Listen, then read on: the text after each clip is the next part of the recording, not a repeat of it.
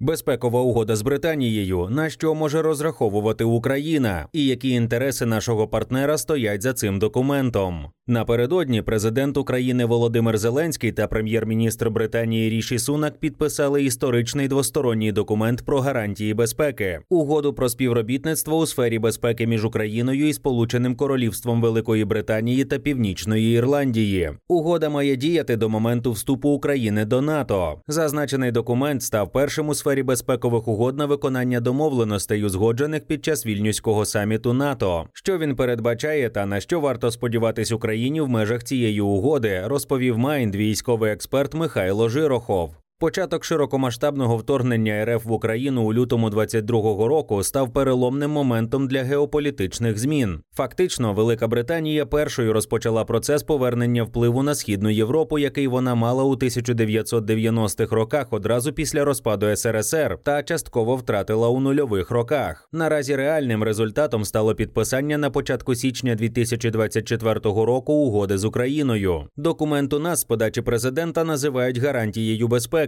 хоча правильніше вважати це гарантією допомоги. Згідно з угодою, термін її дії 10 років з можливістю продовження. Однак, у разі вступу України до НАТО до закінчення терміну дії безпекових зобов'язань, угода завершиться і буде інкорпорована в систему НАТО. Тобто наразі це таке собі НАТО, але без п'ятого пункту щодо колективної оборони. Що передбачає документ? Основні положення вкрай цікаві. Лондон обмінюватиметься з Києвом розвідданими, допомагатиме з кібербезпекою, військовою допомогою та посилить оборонно-промислове співробітництво. Угода також зобов'язує Велику Британію проводити консультації з Україною в разі, якщо на неї знову нападе Росія, і надавати швидку і постійну допомогу для оборони. Щорічна допомога Лондона Україні прописана на рівні 2,5 мільярдів фунтів стерлінгів. Це приблизно така ж сума, як у США щорічно виділяє довіряють Ізраїлю. Зараз почала лунати критика, що це неповноцінна домовленість про союзницькі стосунки. Проте це точно краще ніж Будапештський меморандум, адже окрім консультацій, нам зобов'язуються надавати зброю й іншу підтримку інтереси Британії в угоді з Україною. Крім того, це досить важливий сигнал для інших союзників. Британія бачить перспективу в протистоянні України з РФ. Звісно, Британія має власний інтерес. Вона вибудовує таку собі міні-антанту: Велика Британія, Польща, Україна. І тут варто нагадати, що історична геополітична місія Великої Британії в центрально-східній Європі незмінна вже понад сотню років. Не дозволити Німеччині та Росії об'єднати потенціал для панування над всією всією Європою. Саме тому збереження української державності для Великої Британії має стратегічне значення у боротьбі за сфери впливу в Європі. І тут слід згадати не тільки 1917-21 роки, а й 2019-21, коли британці виступили з ініціативою підсилити можливості спроможності ВМС України в регіоні Чорного моря. Британія повсякчас забезпечує підтримку України. Так, 21 червня 2021 року був підписаний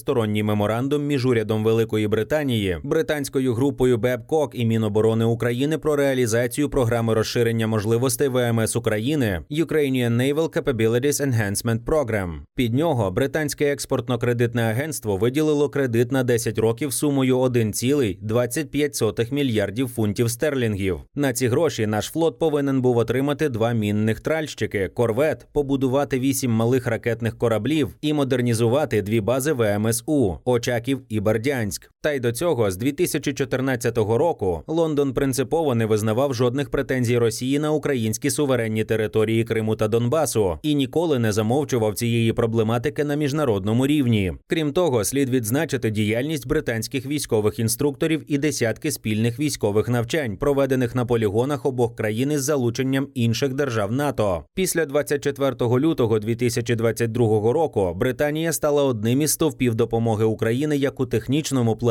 так і у політичному. Велику Британію по праву можна вважати флагманом антиросійських санкцій, запровадження яких було розпочати урядом країни ще за декілька днів до нападу. Пікантності ситуації додає той факт, що неофіційно Лондон мав статус столиці розміщення шалених, як для пересічного громадянина навіть самої Британії, статків російських олігархів, місцем навчання їхніх дітей, переховування опальних політиків путінського режиму, тих же олігархів та представників радянської ФСБшної агенції агентури. Незважаючи на втрати дивідендів від утримання російського майна, британська сторона першою пішла на кардинальні обмеження його утримання за ознакою країни походження власника аж до замороження та арешту активів провідних бенефіціарів. Під пекельні санкції потрапили такі особи, як Путін, Лавров, Шойгу та інші топ-діячі чинного кремлівського режиму, їхні діти та інші члени сімей. Було запроваджено численні обмеження на торгівлю з РФ, санкції щодо діяльності російських фірм і банків, скасовано авіасполучення, прийнято заборону на кредитування російських юридичних осіб та російського уряду. Мало того, Британія підтримала відключення провідних російських банків від SWIFT. Далі фінансова допомога. Так, британська сторона значну увагу приділяє наданню макрофінансової допомоги Україні для стабілізації економіки в умовах війни, спрямованої з Національного фонду допомоги на суму понад 500 мільйонів фунтів стерлінгів, а також шляхом лобіювання нових траншів Світового банку. Ще на початку березня 2022-го британський уряд ініціював створення фонду Міжнародна група підтримки України для сприяння повоєнному відновленню її інфраструктури в рамках так званого плану Маршала військова допомога Україні.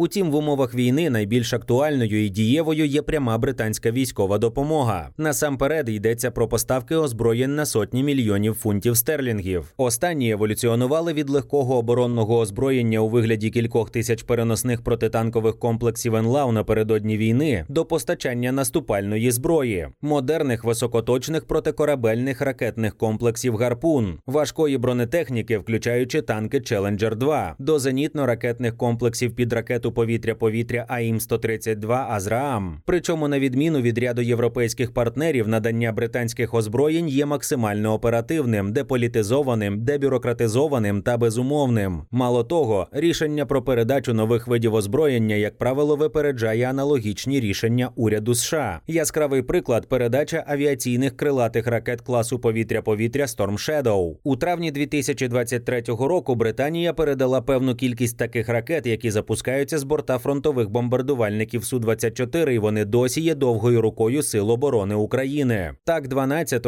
та 13 травня 2023 року цими ракетами було завдано ракетного удару по військовим об'єктам у Луганську. Вранці 22 червня ракетами Storm Shadow були уражені обидва автомобільні мости через Сиваш під Чонгаром. З останнього акція 26 грудня 2023 року, коли в результаті удару крилатих ракет в порту тимчасово окупованого міста Феодосії був знищений великий десантний корабель Новочеркаськ, який повністю вигорів і затонув.